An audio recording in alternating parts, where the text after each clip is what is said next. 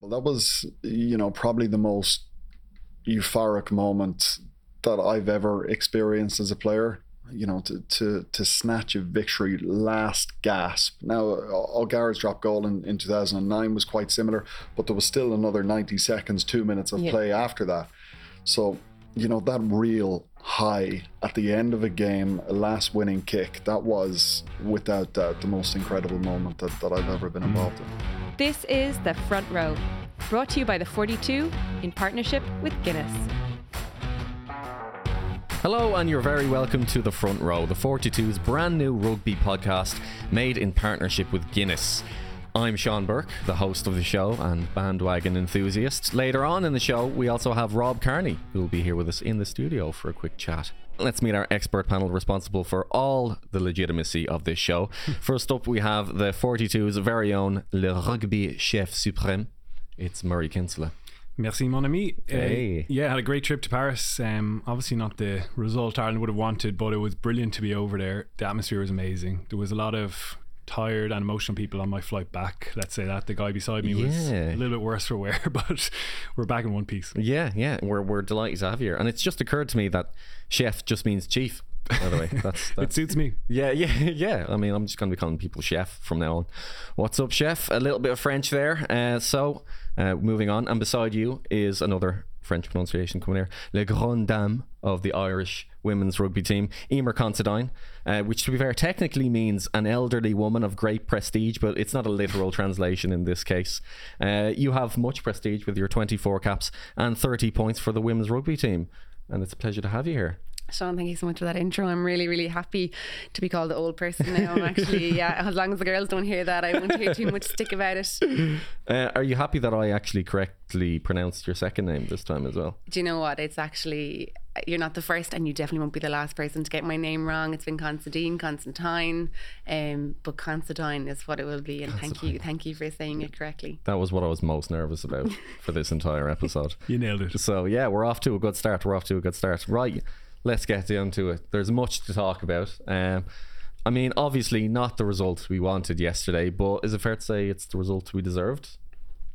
I think look, you have to look at how they started, how the French Mm. team started in particular, and if you're going to come out of the blocks like that, the way that they did and play the way that they did from literally the first hit, they had a try got in the first minute, and they continued on. Like it wasn't perfect. It wasn't perfect on both sides. France probably will, won't be happy with every element of it, but from start to finish, they dominated, and the result was probably deserved mm-hmm. by the French. Yeah, yeah. Hmm. You agree Yeah, it's that? a weird one. It's a weird one. When Ireland lose, normally it's end of days and we're talking about the demise of Irish rugby, but it doesn't feel like that this time. And in fact, even speaking with the players and, and coaches afterwards, there was a bit of positivity there. Like they mm-hmm. almost felt we played well here, particularly because of that poor start. After six minutes, they're 10 0 down. It got out to 22 7 at one stage, and you thought this could be a really ugly scoreline. But Ireland, they came back into the game, and really in the last few minutes, it was incredibly tense. So I, I think they were delighted to grow back into the game, and a couple of guys got really good experience as well. Mm-hmm, mm-hmm. If you think about it, like if if you had gone into the game thinking Ireland are going to outscore a French team with tries, like you would never have believed that we'd be on the losing team. Um, it was just like I suppose the penalties kept France France in that game, and they'd only scored one try at halftime, but yet led significantly at halftime. So it's those little things that Ireland be disappointed with. Like our discipline against Wales was phenomenal in the 1st half. I think they didn't give a penalty away until the 50th minute but they had 10 penalties in total, which is so uncharacteristic of Ireland. So it's those little things that are easy fix. Um, so I think that's why there's the optimism there. It's not that it was, they weren't blown off the park. There was little things, little adjustments that are totally easy to do in the next two weeks um, heading into that Italian game. So there are some silver linings after the result, for sure. Yeah, and Johnny Sexton was in the stand. Obviously, there was a pantomime moment in the first half where he came up on the big screen, and the French crowd realised who it was, and there was a, a loud uh, boo from from the, the French support. So he's obviously um, still a bit of a villain figure Yeah. over there, but he, he wasn't on the pitch. And normally, when he's on the pitch, he's such an influential character. He's a leader. He's the captain. He's the best player. And so for Ireland to deliver a strong second half performance where they showed some resilience without him, I think was a, was a real encouragement. Yeah, are you impressed overall? I mean, with him, with how they did without him, and with Joey Carberry in particular. Yeah, I thought Joey Carberry went well, and that was the big talking point before. Mm-hmm. Like, obviously, a late injury to Johnny Sexton during the week, and Carberry steps in for his first Six Nations start at the age of 26. It was a long time coming. We know he's been through real tough travails with his injury record. Um, and yeah, he took his opportunity well. He passed well under pressure. He'd made 10 tackles, and obviously France tried to pick him out in the, the defensive line. Someone was kicking, he probably would want to get back. A couple of them were maybe too long or too short and, and weren't quite contestable. But then there were some lovely touches with the boot in there as well. So, again, that was one of the big signs of development, I think, for Ireland from that game. As we'll hear now, Andy Farrell was extremely complimentary. I thought it was excellent. He, um, obviously, um, uh, everyone was was curious to see how Joey would go in, in his first start, but it didn't surprise us.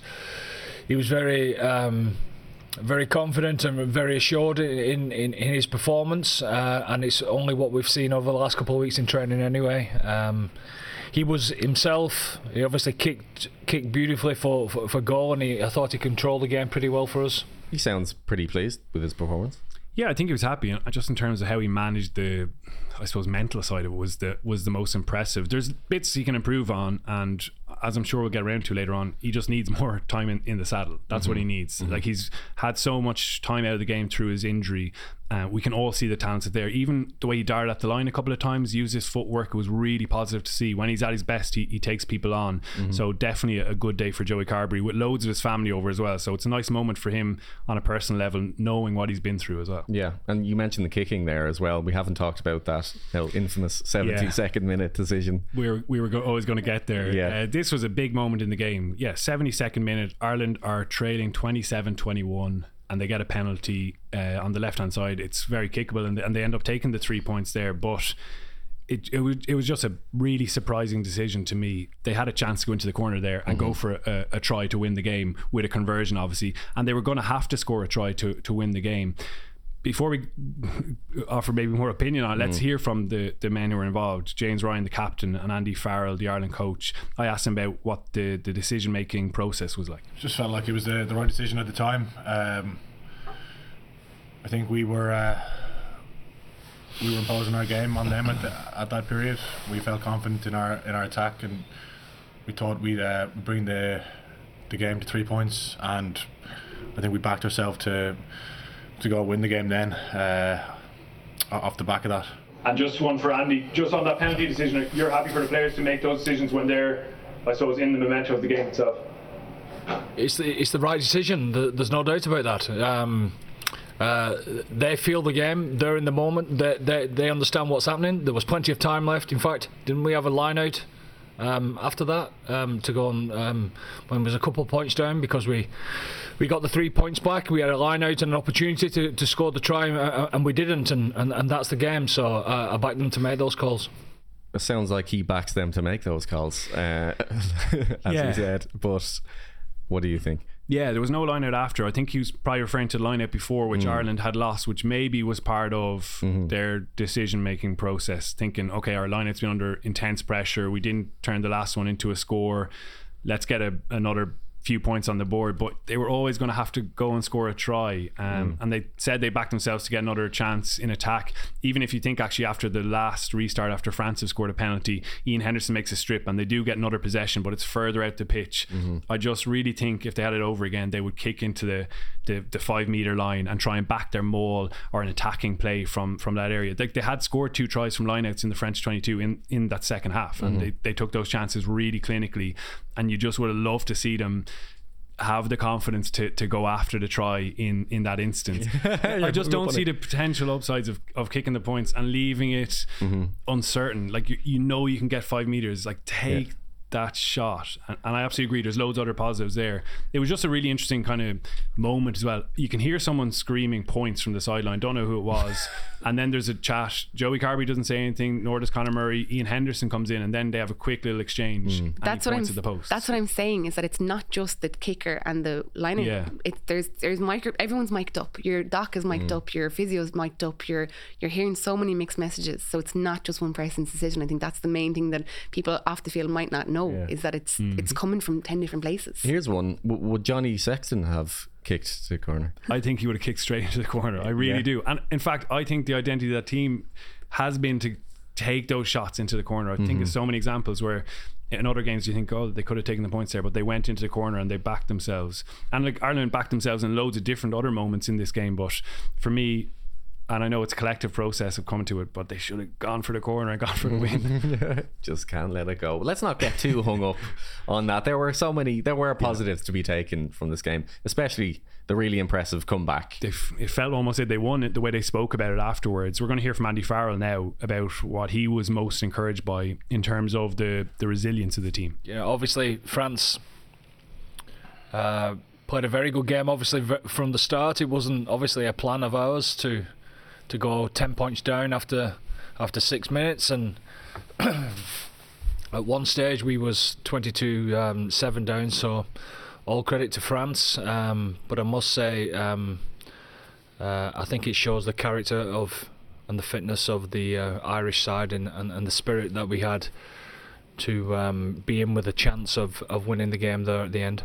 So he sounds pretty impressed by that. Obviously, he's going to back his team. Yeah, and how they turned it hmm. around and, and scored that try through Josh van der Flier from a maul after a brilliant breakdown turnover from Andrew Porter, who was incredible himself. And Tadhg Furlong did 72 minutes, which is incredible, really, for, for top level props. Uh, Jamison Gibson Park's try was a really nice score as well, where Dan Sheehan, as you mentioned, had a really good carry and then a lovely decision from, from Gibson Park. The Hansen try was such a class moment of skill from a guy who was making just his second test start um, and a guy who has an, obviously an, an amazing backstory. He's settled into the environment really well. So, yeah, France are, are marching on towards a Grand Slam, but Ireland will feel if they can keep playing well, they'll stay in the hunt if there's a, a French slip up. Mm-hmm. And if anything, another silver lining. Last week, people were talking about us peaking too soon. I feel I haven't heard any of that chat this weekend. Funnily enough, I feel like that's reined it in slightly. No, I think that phrase is going to just be kicked underneath the curb for for, the, for another while. And maybe after the Italian game, they might say it again. Okay, we'll be looking forward to the Italy game later on the show. But next, we're going to be chatting to Rob Kearney about the French game, life and retirement, and plenty more besides. This is The Front Row, brought to you by the 42 in partnership with Guinness. Right, it is great to have Irish rugby royalty as our first front row guest. This man has scored 82 points for Ireland in 95 games. That's that's pretty good going, Rob. Uh, if you add up all the points that Murray, myself, and Eimear have scored for Ireland, it'd be 24 in 30 games. Uh, so you know, pretty pretty impressive from you there. That's that's all And three if it was Eimear on our own. Ah, I mean, it's not. we don't need to go into specifics. Well, yeah, yeah, pretty much, pretty much. But uh, thanks for joining us today. Not at all. Thanks for having me on. Now, uh, we'll, we'll get straight into it. I mean, you, you've slept on the Ireland game now in, in the cold light of day. What are the positives after that match? I think the positives are that they performed pretty well on the day. They were very close. You know, it was a game they could have snatched. It was a game that I thought they were the better team for large parts of the second half. I think we've found an alternative to Johnny now, which is important. Mm-hmm. And it's a question that we've all had for the last number of years is can we play the big teams away from home without Johnny? And I think Joey proved that we definitely can do that. Mm-hmm.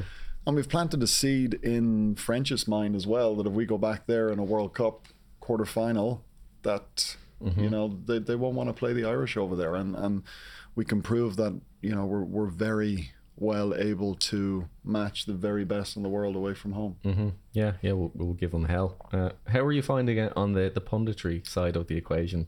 Yeah, I'm on Virgin at the moment. It's it's definitely different. Yeah, You know, of course, you'd you'd prefer to be out on the field. Sure. But you know, it's nice to still stay involved in the game and be in a position to give an opinion. Now, whether people want to listen to it or not, I'm not so sure. Um, but you know, I, I'm definitely enjoying it. And like I say, it's nice to have s- some sort of impact and, and still be involved in the game. sure. You're still uh, you're still mates with obviously some of the guys who are playing. Any feedback coming from the change room for you? No, there, there won't be any feedback. It'll be a blank silence if it's anything. Uh, you know that that's that's obviously something that, that you have to be really conscious of. Um, you know, because I'm only out a couple of years and still some really good friendships in there. So you, you do have to be mindful of that, but at the same time, you you have to you know, give your opinion. You're getting paid to do a job, so you have to do that too. But I I think if you can do it in a fair way, that is not malicious or character assassinating, like some pundits do, um, you know, I, th- I think you can protect some of those relationships pretty well. Yeah, there's a balance there because you know, you've been annoyed probably on the other side of what people are saying or aware of it anyway. Yeah, big time aware of it. And you know, when you're when you're in the team and you're so enclosed and your whole life is just rugby, you know, you- it's only when you get outside and you can see the bigger picture a little bit, and when you're so far removed from the team. But when when you're in it, that is the be all and end all. And if anyone says one thing slightly hurtful, Like mm. Murray in the past. I was going to say, I hope I never did. I really hope I didn't. I don't think I'm sure you probably did. Everyone's had something to say at some stage, but you know th- that's why it comes. If if it's fair and you know if if it's the truth as well, you know it's, it's sometimes pretty hard to argue with it. I also think though as a player, like you've got a system involved, you know what's going on, you've got a game plan, and you don't really, to be honest, Murray, care about what everyone else says mm. outside of the main bubble that you're in. You don't care, but You do care, does. but it's not the mm. opinions that matter. no, it's not the opinions that matter. But at the same time, I, I think you still want people to to mm. like you and to, to, to like what you do. You know, and you're you're representing your country, and you know it's it's a very proud thing to do. You know, you, you still want that affirmation from the people that you're representing, and it's much nicer to get it than it's not. Yeah. Now you, you are right; it doesn't really matter at the end of the day. It's just the coaches, your family, friends, your teammates. But it's still nice to get it from the wider community. Yeah. Yeah, I'm glad nothing immediately came to mind there. But anything I said. what about it? Like as you say, you're out of the game now, but you had a class experience in Australia before you finished up, which is unique for for Irish people. How was it? Yeah, it was awesome. I loved it. It, it came around quite late in the day. I was probably resigned to the fact w- finishing up with Leinster in God was it 2020 Au- August of that, and it was an empty stadium. It was just really unfulfilling. It's mm-hmm. not in any sort of way that I'd planned to go out and. You know, to get the opportunity to go down, I never thought I'd play super rugby. Mm. And growing up, that was the thing that was awesome. You get up on a Saturday morning to watch it, and it was brilliant. I really enjoyed it. the The quality of the competition was very good, and you know, it was nice to do six more months of rugby at the end of that. Then be able to say, you know what, I've definitely had enough now. I don't feel the urge to do any more. My sister's over playing in the AFL, and it's just her life in the way of living. It's completely different. it's just a different world over there, Do isn't you know it? what? Like I love Ireland, and ultimately we all come home to be with family and friends. But you know, we're just existing in this country. I find sometimes, and down there in Australia, they're properly living. Yeah. Yeah. They really are. It's it's it's phenomenal. Um, and what made you come back? family and friends probably you know my wife's very close with her mum and her sister and you always have that that pull you know if you, go over there you, you make a decision you know between family friends or lifestyle. Now there, there was the opportunity to maybe play on for another season or do a little bit of coaching out there but i knew ultimately that's that's not what i wanted to do long term. So th- that was a difficult decision to make because you know it, it was a very clear short term option for me but you know, I think ultimately, like I say, it's it's not something that I want to do long term. Yeah, was it disappointing not to get the final? You, you spoke about the Leinster game in the Pro 14 final, not getting to play, and then obviously being an empty stadium. But then you thought you had your chance with the Barbarians. Yeah. Um, listen, it, it was uh, disappointing not to get you know a proper send off like like some people would do, but you know you, you have to remember the time that we were, we were living in, and so many people were so far worse off than you know few lads finishing up their career not getting Yeah. a send off so you have to take the bigger picture into things.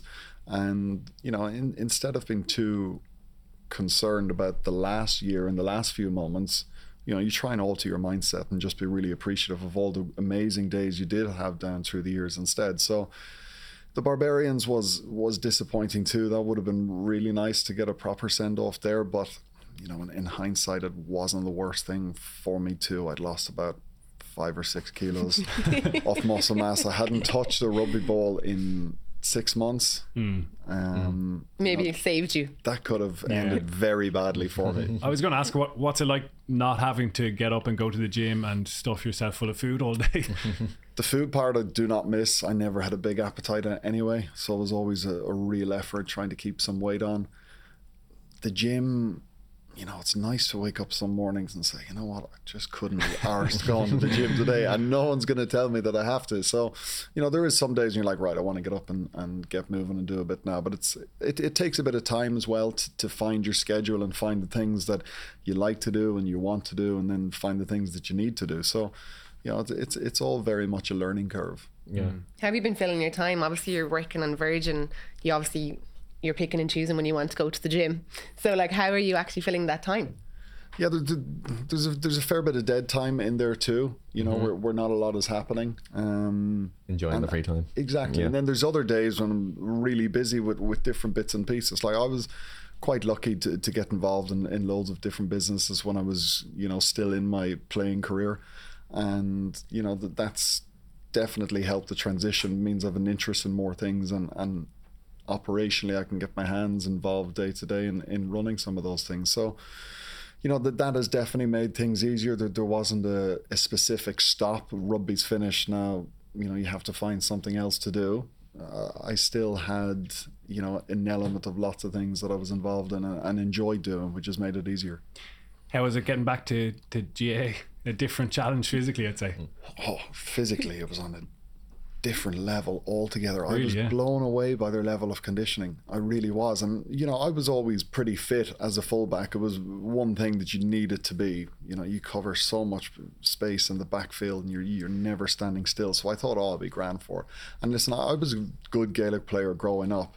Mm. You know, I played minors when I was 16, 17, and 18. So I thought, yeah, I'll be grand. Like, it'll take me a while to get back into it. I was brutal. I was so bad, and it was so weird. Those times in the game when the ball is going, so I'm used to having the ball coming to me the whole my whole life, and then when you're playing a game and the ball's going the other way, it was just so alien to me. But I enjoyed it. It was nice to go back home, and it, it was something that, that I always wanted to do, but I won't be doing any more of it. There was surely a few lads trying to leave a mark on you. Yeah, there there was a few, but I kind of got a bit of a kick out of that as well. Um, you know, you, you do miss the the physical rough and tumble sometimes, where you can just you know, have a few pops Yeah. off each other. Yeah, not like- um, but I didn't get badly hurt or injured. If we can go back a bit to the the last time you would have played France in France, or the last time that they won, like it was a phenomenal moment with the drop goal with Johnny getting that. Like, what as a player was it like? Like reflecting back on that now, you know, it's not easy to get a win over there. How, like looking back on it, how was it? Yeah, that was incredible. That was, you know, probably the most euphoric moment that I've ever experienced as a player. You know, to to, to snatch a victory last gasp. Now, O'Gara's drop goal in, in 2009 was quite similar, but there was still another 90 seconds, two minutes of Yeah. play after that. So, you know, that real high at the end of a game, a last winning kick, that was without doubt the most incredible moment that, that I've ever been involved in. Were you at the bottom of that pylon?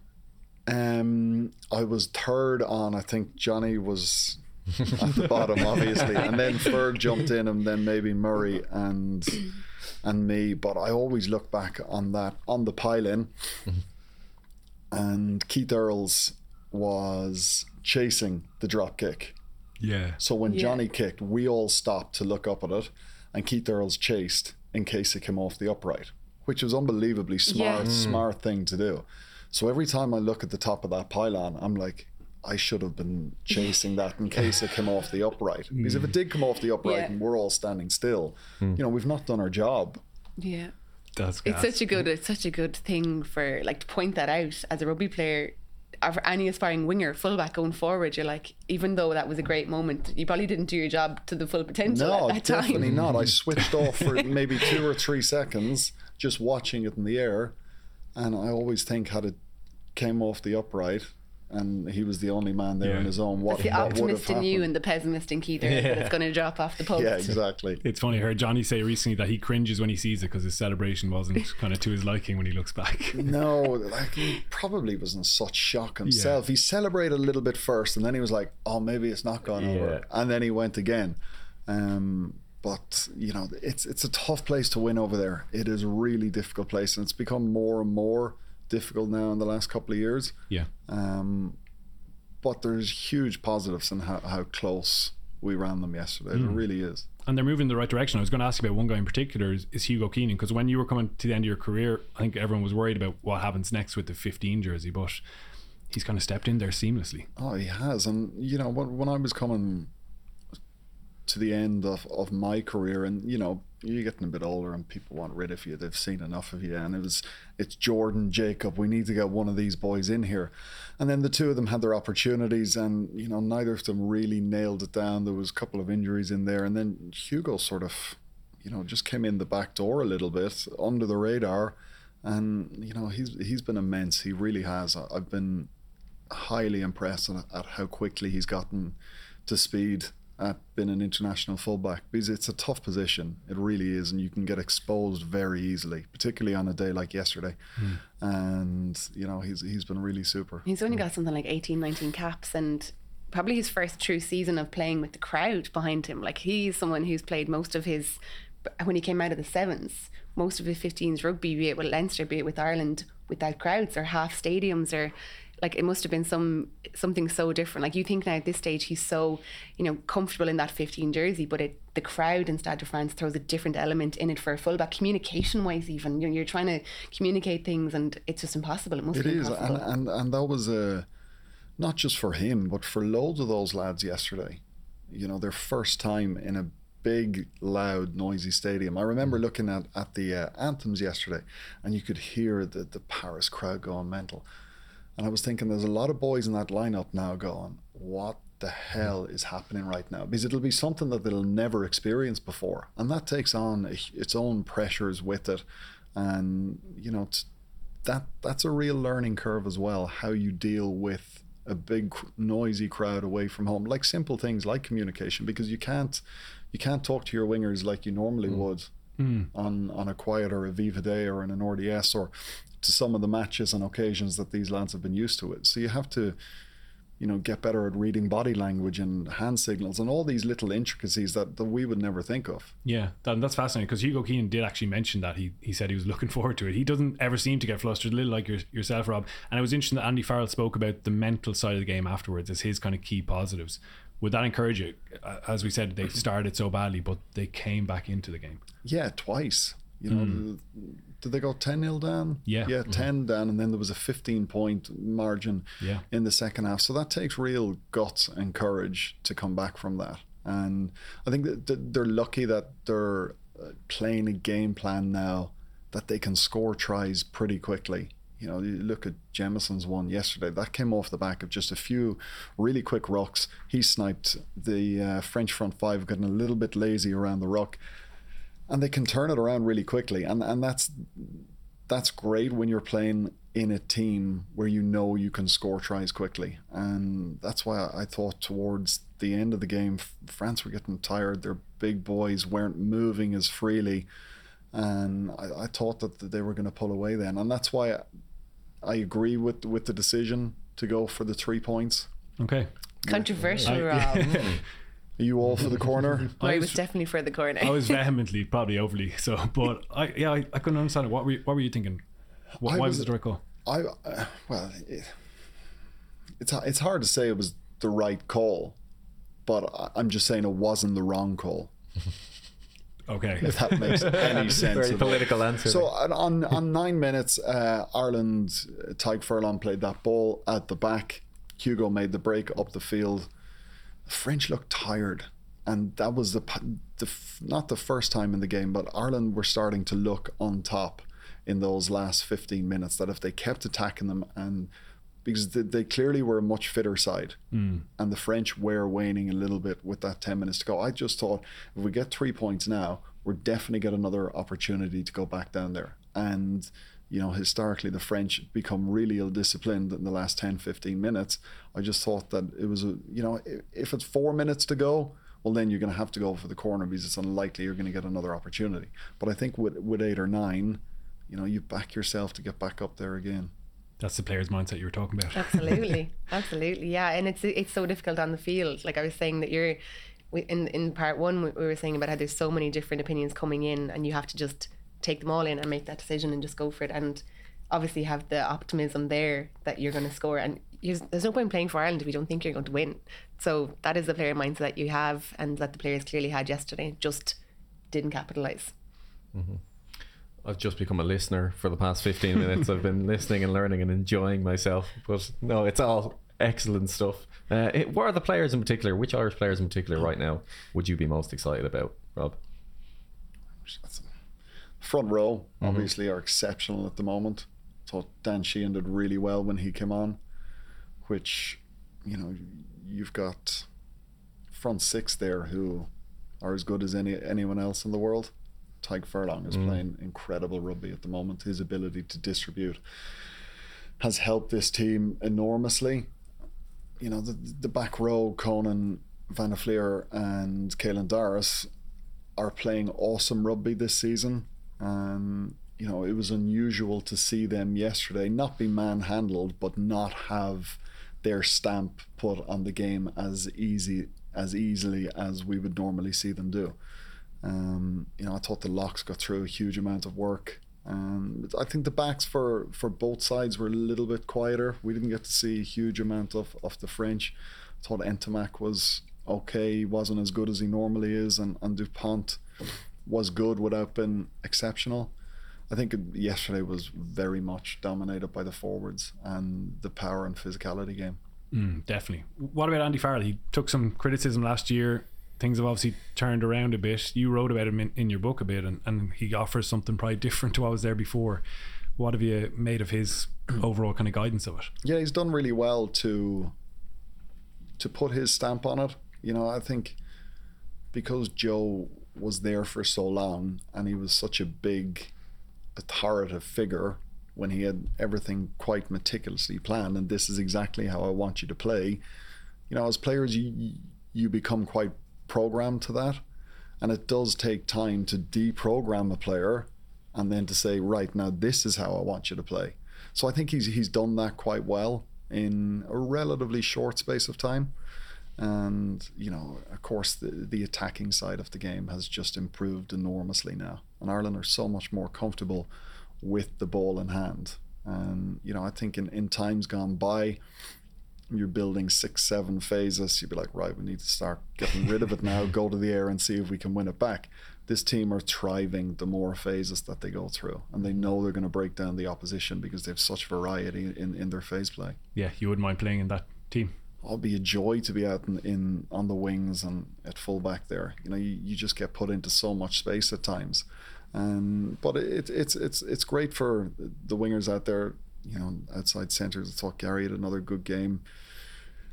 He showed up a lot more in the last 20 minutes, as did Joey and some of these other guys. Like I say, as the French started to tire a little bit more. Um,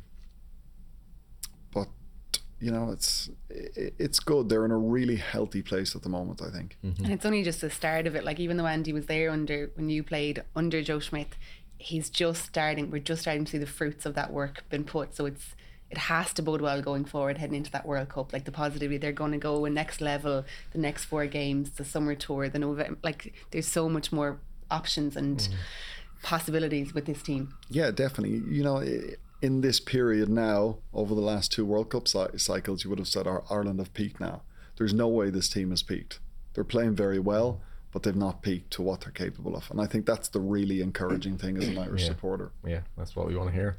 Uh, moving away from rugby uh, before we finish this segment, uh, you got married recently, Rob. Congratulations. Thank how you. was how was married life treating you? Married life is, is great, yeah, much better than I expected. Yeah, Well, it's the same as before. There's nothing too different. I have to be honest. yeah, yeah. Have you gone into business together? Uh, oh, sort of. Yeah, we're in a, a skincare range. I'm more just jumping on, on her coattails now.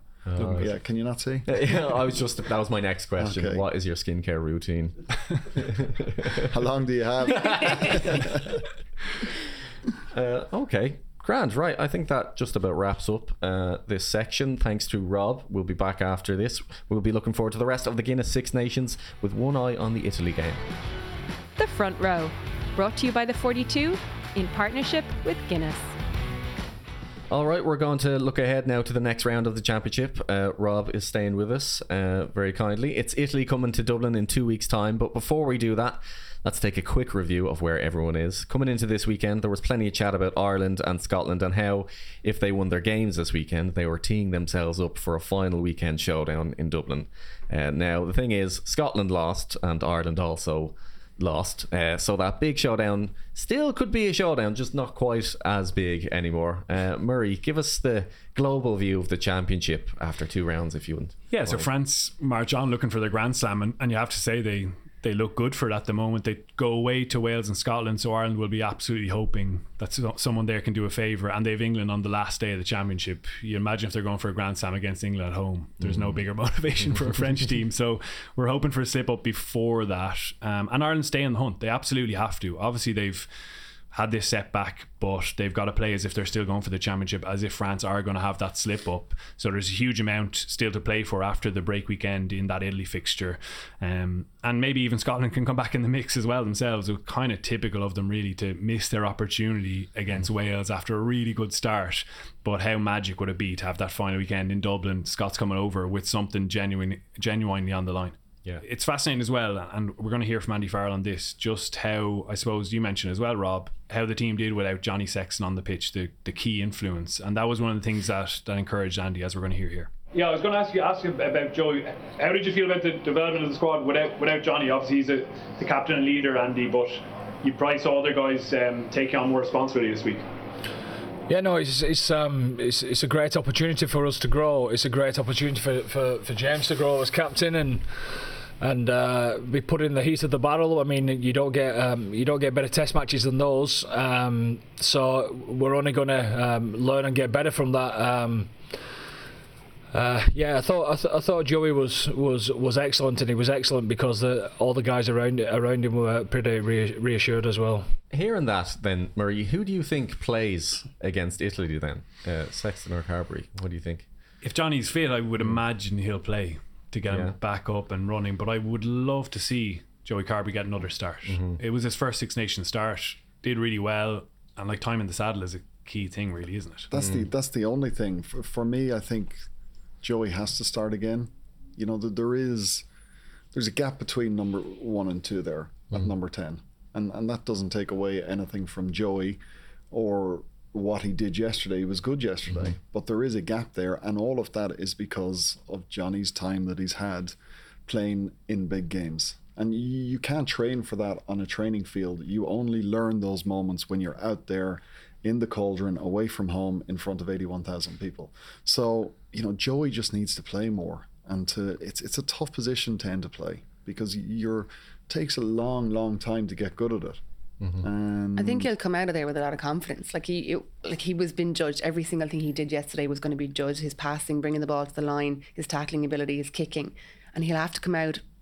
Obviously, they they lost, and the result wasn't the right way. But Joey has to be proud of that performance that he did yesterday, and he needs to build on that and bring confidence into the next game in his performance, and that will only make him better and make Ireland better. Absolutely, and we have to remember too, he's he's not played in four months, which is mm. a long time, especially at number ten he wasn't running the team around on Monday, Tuesday, Wednesday of that week because Johnny was in and starting and only pulled up later on in the week. So there are three key days at the start of the week to put your own stamp on the team and to lead them every day and say, right, I'm the number 10, I'm leading us around this week. This is what we're going to do. Bang, bang, bang. So he only got in there on on the Thursday, maybe, mm. and then not you know much yourself. of a captain's run on that's a Friday. It. Travel day, captain's run. There's not many decisions made. Exactly. It's all done. So that's that's a big component of how that week panned out, out last week as well, and and how well he did to, to come in and and have the performance he did. Yeah, yeah, be hugely positive to see him get a start. What's he like as a fella? Because we know all about Johnny Sexton and his power of personality. What's Joey like? Yeah, Joey's a really nice guy. He's he's probably quieter than Johnny. Um, you know, because Johnny's been around for so long, he's he's vocal, he's commanding, he sets the highest of standards to, to people to live to. And, and if you don't reach those standards, he'll let you know about it. And I think Joey, and probably rightfully so, is still in the phase of just looking after himself and just mm. thinking, right, I got to get my game to the very best level it can be but before I start worrying about other people. And and you have to be selfish sometimes. And and like I say, that's just the the, the stage of, of his career that he's at. You have to look at Joey as well and the the continuity of his playing. Like he's had injury after injury after injury. I think we were all surprised even when we saw him named on the Six Nations squad, given that he hadn't played a game with Munster. So like like you said, he has to be the first focus is getting himself injury free, fit to play. And it's very difficult to manage people when you can't when you have to get yourself right first. And I think Johnny has years of experience of doing that, and that's why he works so well. He manages everyone around him, and that's the stuff that you only learn by doing. The stuff that you only learn by playing in a packed stadium when it's loud and reading people's body language, like you said. And Joey will it, it will eventually come, but he has to be given those opportunities against Italy in the Six Nations to give him that stuff. Johnny is well able. He's more than capable. We all know that. It's about giving Joey that opportunity to do that. Mm. And James Ryan had a chance to, to captain the team again, and, and as Andy Farrell said, it's a, an exposure for him. How do you think that side of things is going now in terms of leadership and developing that away from just Johnny? Yeah, I, th- I think really good. I thought James was, was very good yesterday. He leaded the team really well. Okay, there'll be a bit of conversation ar- around that decision at the end, but there's always going to be conversations around those decisions in the last 10 minutes of the game. Um, but I, I, thought he put himself around really well. He's up against bigger men, which is always going to be a challenge for this Irish pack when they when they come to you know the real top top level of international rugby and you know I, I thought he performed really well and led well yesterday too mm-hmm. looking ahead to the Italy game everybody says it's a gimme so what are the benefits of Ireland to be wrought from this yeah, well, Italy are.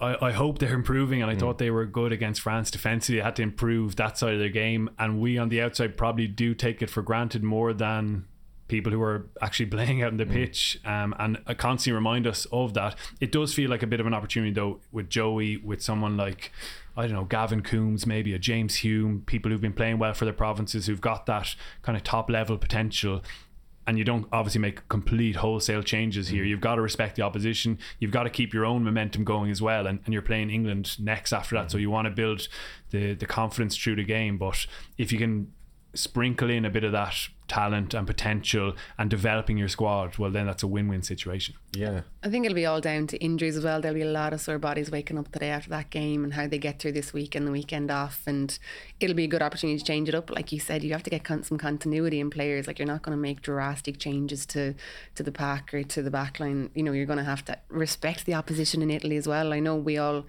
as players as, as a country look at Italy as a weaker opposition but the end of the day, you know, they're they're looking at us thinking they can beat Ireland as well. So um, it'll be, I suppose, based down to injuries and based down to how much we want to change without changing too much. I think they'll they'll learn a lot from today's game, Italy against England too. It'll mm-hmm. give them a real clear picture of where the Italians are at. Personally, I think they've improved significantly. Um, they've got a really good coach in there now, who seems to have put his own stamp on it. You know, the, their defense is a lot more organized. They can actually start putting a few attacking phases together, and their kicking game has improved. So with those three things, you know, I'm looking forward to this English game today. I don't think it's going to be a, a walkover by any any stretch of the imagination. Mm-hmm. Ireland could still win the Six Nations, but is it more useful to us to look at this as a way of blooding new talent and and you know uh, giving players experience like the likes of Carbery ahead of the World Cup next year? No, you don't. You, mm. you can't look that far ahead as, as players, as management. Yes, on the outside as pundits and media and us talking here. Yeah, look, eyes are set on the World Cup. It isn't like that. It's literally the next step. It's mm. winning the next game. It's getting through. It's improving on the stuff that you didn't get right yesterday. It's the working on the breakdown. It's working on you know dominant tackles, getting them behind the game line like France did to us. It's day by day, week by week. I don't think anyone in the Irish squad is looking towards that World Cup or blooding new players. That's not what it's about. It's the immediate thing in front of you. Mm. I think that's just the player mindset that we have. I'm not sure if you'd be in agreement with that. Yeah, 100%. And, you know, the, the other thing is, and, and the Irish would have spoke about this in the changing room yesterday, France have to go away from home now for mm-hmm. a couple of big games. The French historically always have a slip up of some sort somewhere along the way. You know, Scotland turned them over last year in in Murrayfield. Over there. Sorry, over there. It was it was empty stadiums though. Yeah, but but still, you know, I think you know Ireland will be going after bonus points now, mm-hmm. racking up as many tries and points difference as they can because yeah. they'll really feel that they're right in the hunt, and and they are. Yeah the World Cup stuff kind of goes on in the background. And in fairness to Andy Farrell and Ireland, they've spoken about it more and certainly earlier at this stage um, and this next World Cup. Um, and, and, it's absolutely a the group. There's development towards that happening all the time. You mentioned the the profile of the pack now, which has completely changed almost, and how they're being used and how they're ball players. There's young players who've come into the team like Caelan Doris, Kelleher. um, younger guys who've had a big influence, Hugo Keenan, who we mentioned as well, and that's an ongoing process as well. So absolutely, they're going to stay focused on trying to win this championship. But all the good stuff we've mentioned today is helping them towards that World Cup as well. Mm-hmm. mm-hmm. I think what's important to note is that it's not just the 23 that was named yesterday. Like there's so many quality players from each of the provinces coming through that would have got capped in November or in the summer tour. You know, they're really just building. It's it's not just the 23. There's so much depth at the moment in Irish rugby. It, it's phenomenal. I think that's really positive, and that is looking towards the World Cup next year. That you know, yes, that's the positivity, but without making too many changes mm-hmm. either, because you want to focus your eye on what's happening right in front of you at the moment. Mm-hmm, My girlfriend is French, uh, so this has been a difficult weekend for me. I, uh, I Bragging rights. yeah, exactly. I, I regret this decision. I encourage her to get. You regret the decision of going out? Or? No, that, I'm very happy with that decision. Uh, but get, I said you should watch. We should watch the Six Nations together this year, and uh, within a couple of weeks, uh, that's backfired for me. So if we could, you know, at least do better in the course of the Six Nations over France, I'd be happy with that. You know. We're waiting for a slip up. It'll come. It'll e- come. Exactly, yeah. I'm just waiting on that. Well, that about wraps things up here uh, in the first episode of the front row for this series. Thanks again to our special guest, Rob Kearney, and our esteemed panel, Eimear Considine and Murray Kinsella. Uh, I was also here, though I was very quiet for large sections when I was just learning, you know, just enjoying it. Uh, thanks very much to our sponsor, Guinness, for sponsoring the show and everyone at the 42. And join us again in two weeks' time where we will be looking back at the Italy game. And if you haven't already, make sure to subscribe to the podcast and download it and just enjoy it. Just keep listening to it. Thanks very much.